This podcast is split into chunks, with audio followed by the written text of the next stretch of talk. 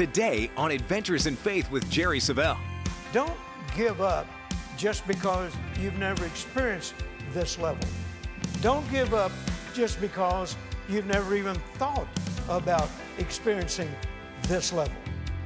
Make up your mind that you're going for everything God says is yours.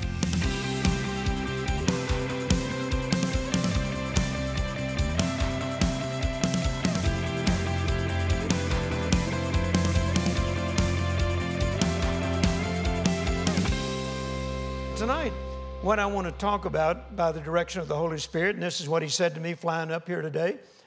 He said, I want you to talk to them tonight about becoming maximum results minded. Maximum results minded. Say that with me. Maximum results minded. Now, let's look at Proverbs chapter 29 and a very familiar verse, verse 18. Where there is no vision, the people perish, but he that keepeth the law, happy is he. Where there is no vision, the people perish. Uh, I want to I want to take the time to give you several definitions.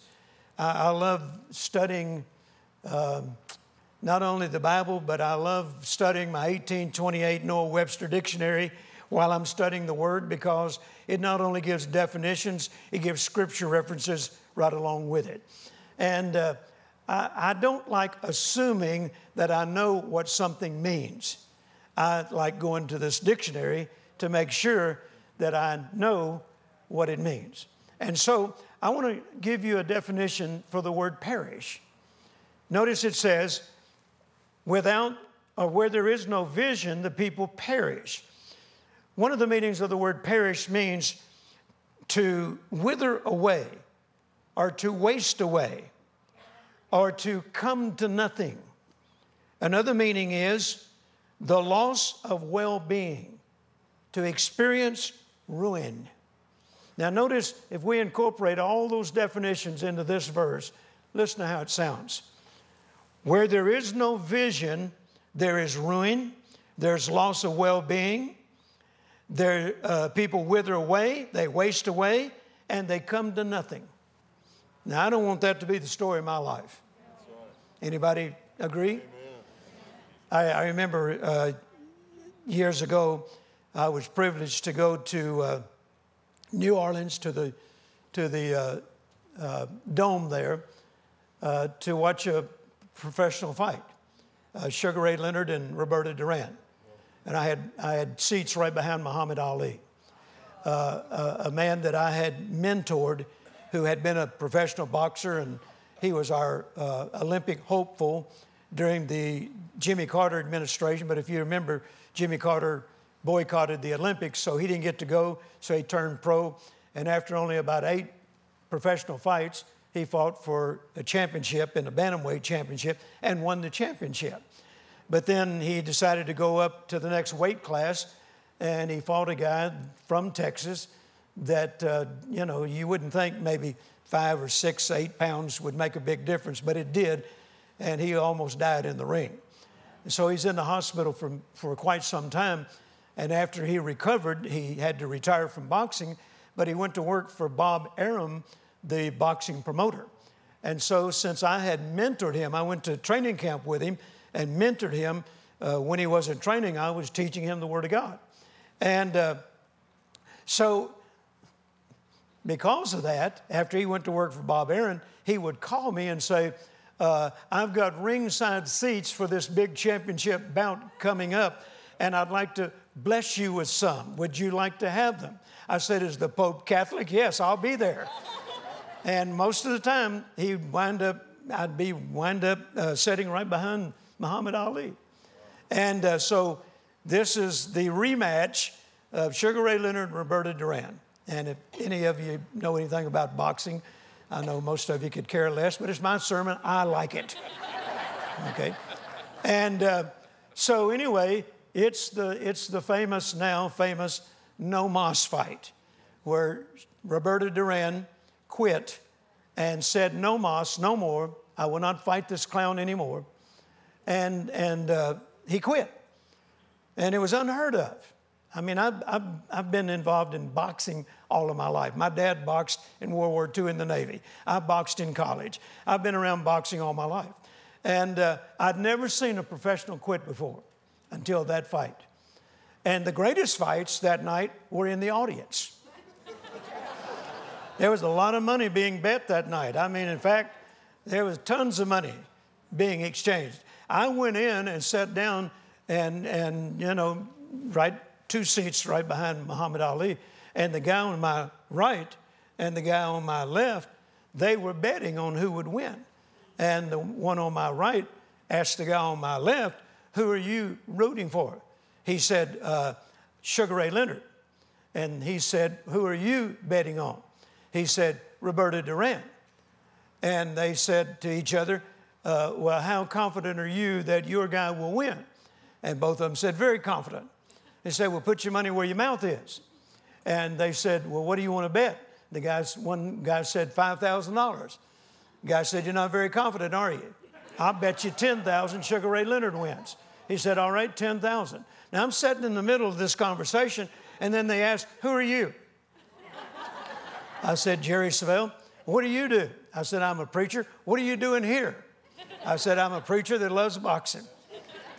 And this is this is pre preacher scandal days, okay? It's, it's back when you could trust preachers with money, okay? And so they said, well, let's let the preacher hold the money. So $10,000 went in this pocket and $10,000 went in this pocket.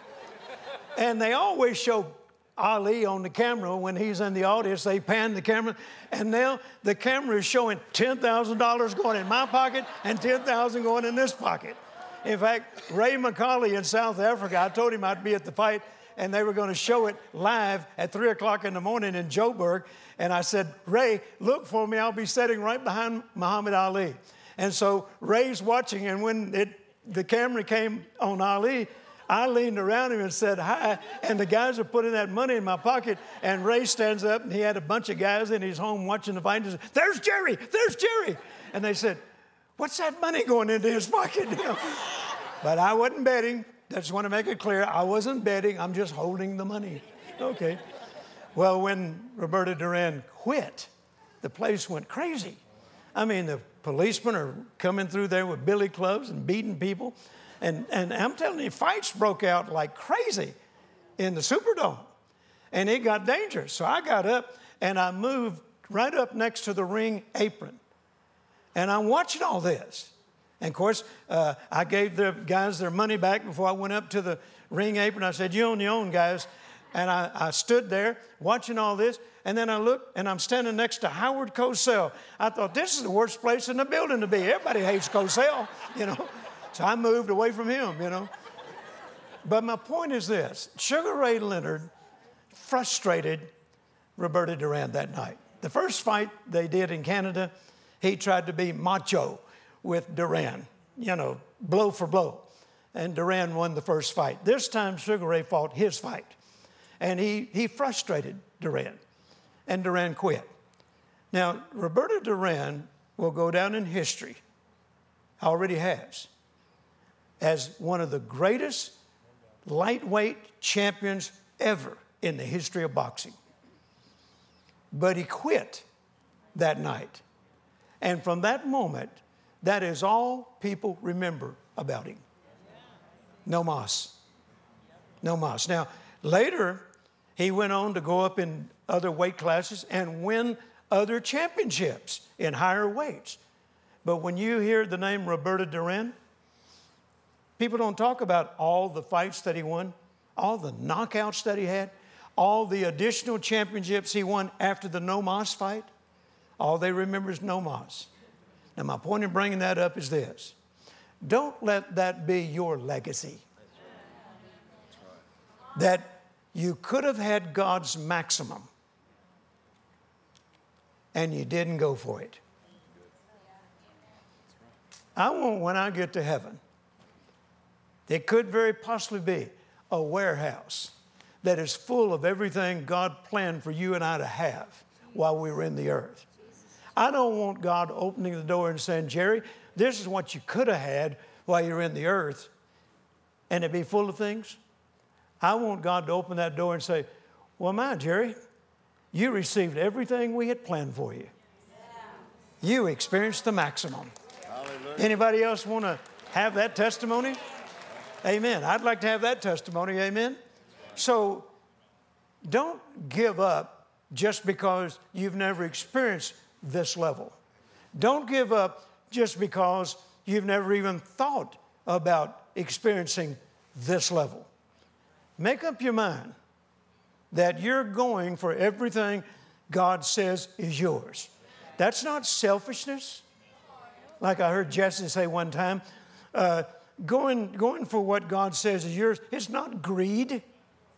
If God didn't want you to have it, then He shouldn't have put it in His book. That's, right. That's always been my attitude.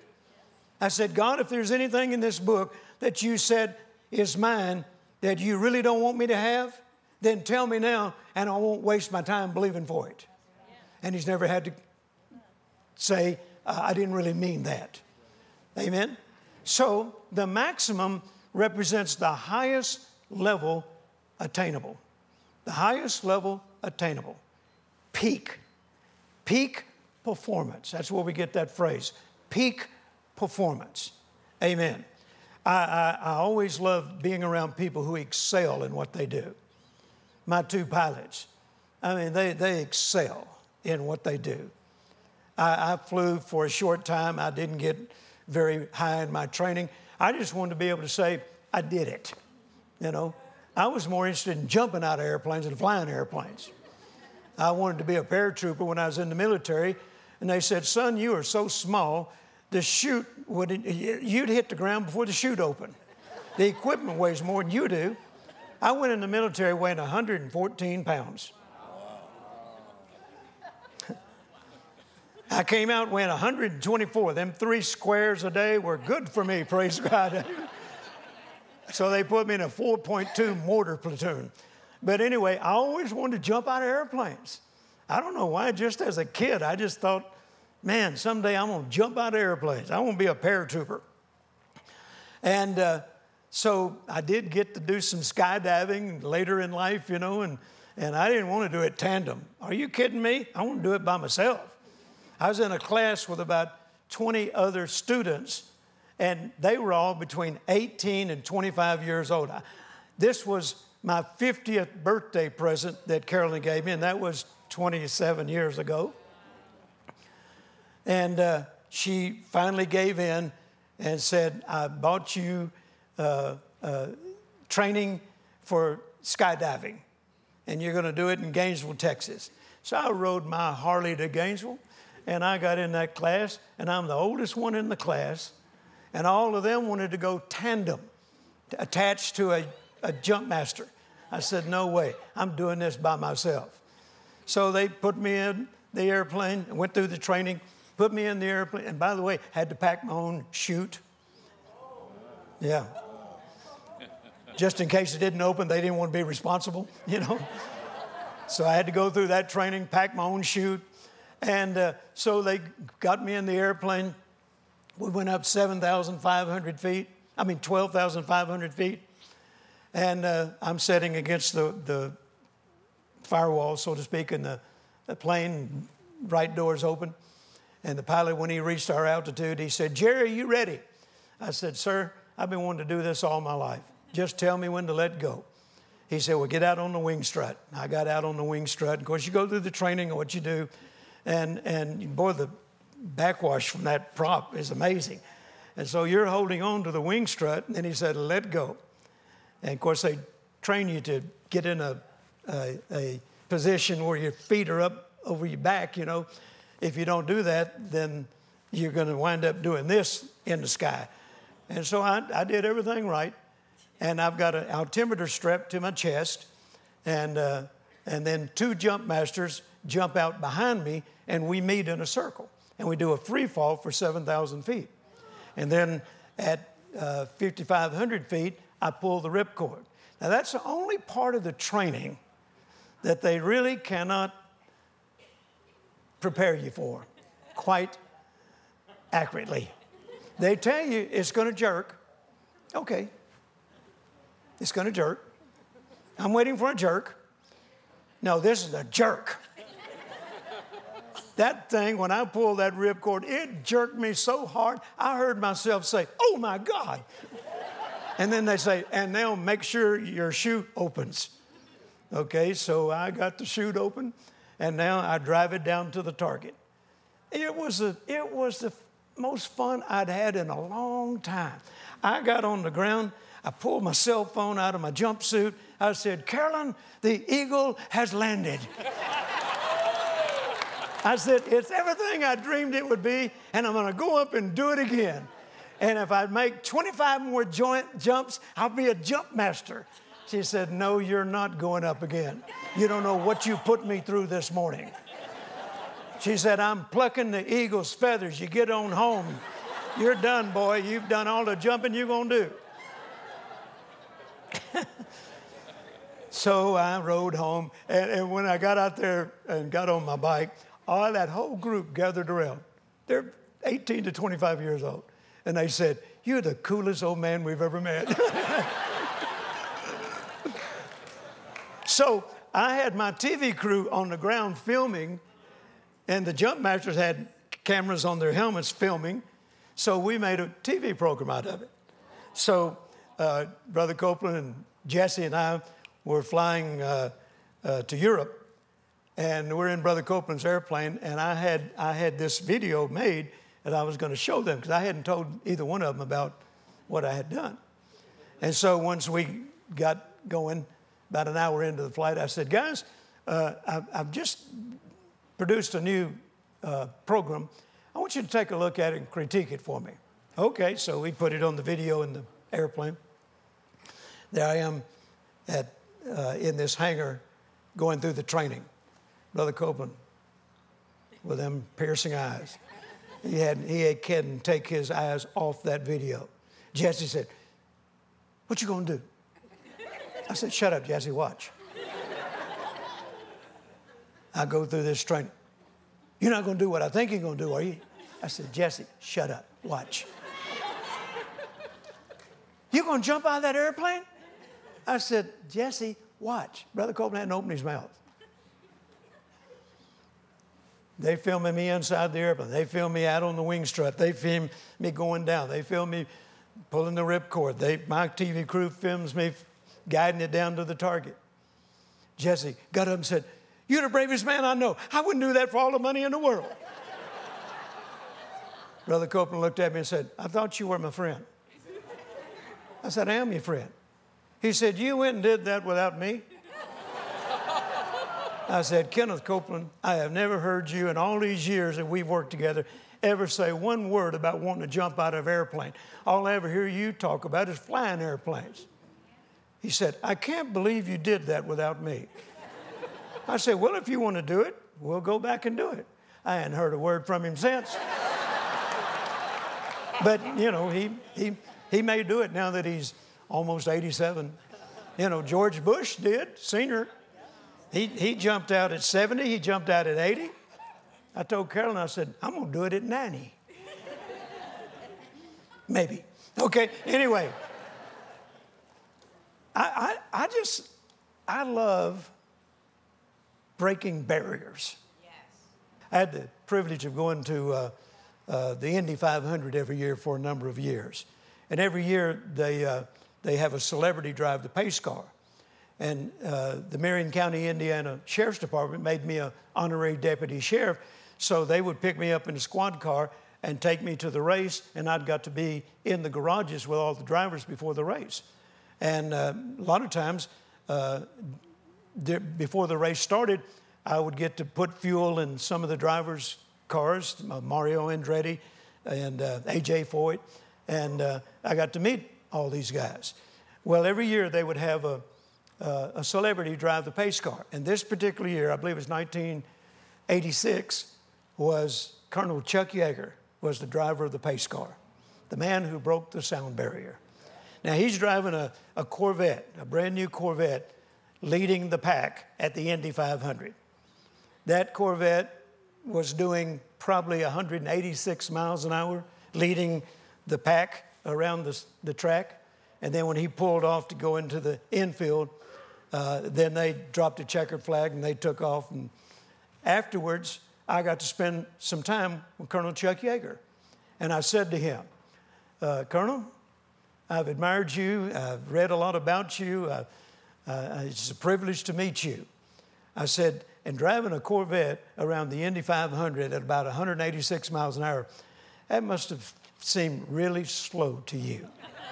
he said, Yes, it was slow, but it was still fast in a car, and I love speed.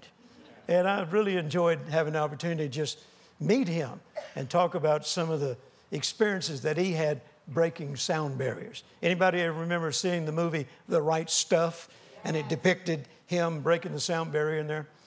Well, a number of years ago, I was in Nairobi, Kenya, and uh, I'm flying back home.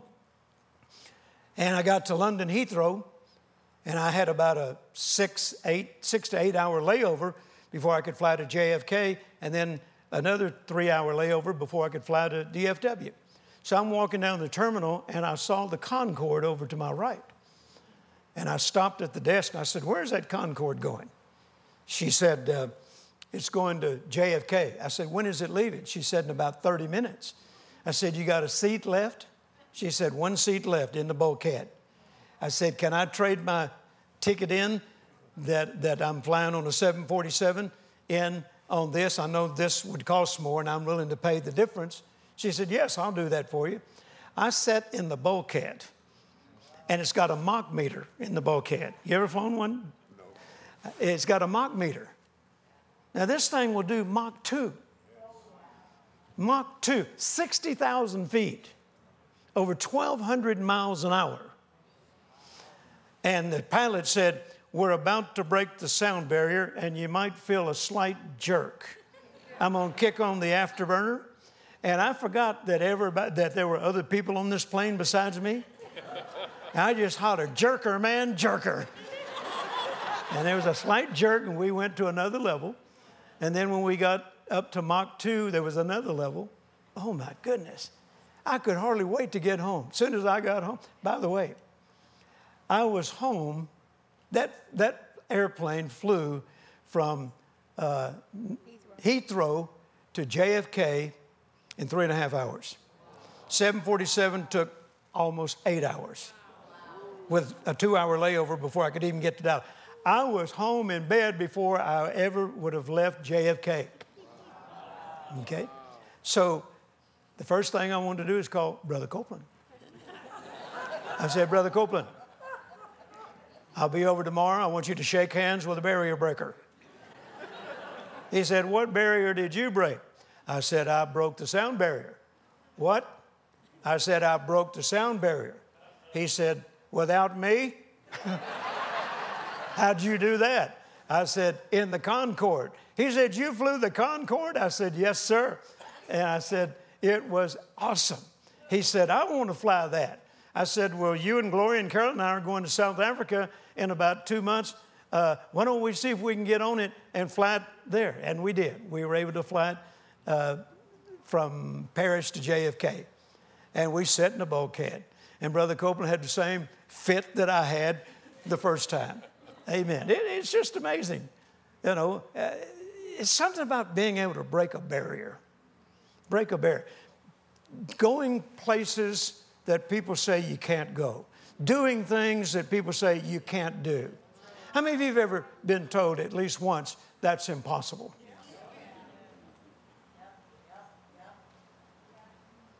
Only about seven people. Wow.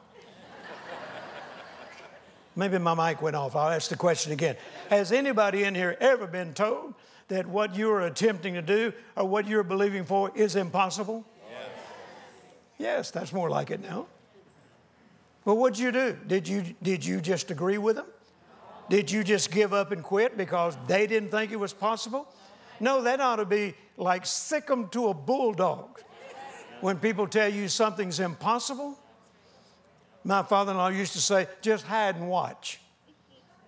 Just hide and watch. Don't tell me that's impossible. It won't be long, I'll be giving the testimony of how God made it happen. Praise God. Come on, let's give the Lord a good shout. He's worthy. Amen.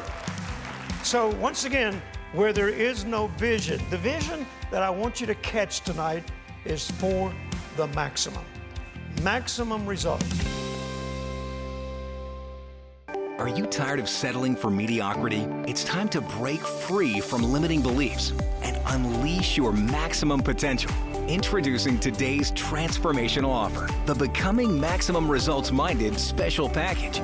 This remarkable package includes Jerry Savelle's eye opening book, God's Word in Troubled Times, along with his power packed 50th anniversary USB flash drive featuring 50 of Jerry's most sought after, inspiring audio messages.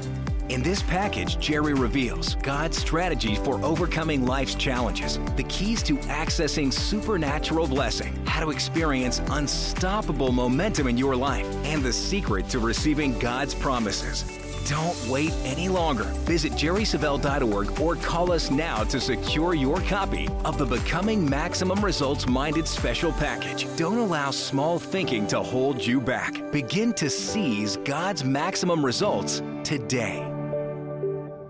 Thank you so very much for joining us today, and we appreciate you watching. And let me encourage you don't forget that if you want God's best, then you're going to have to come, become maximum minded.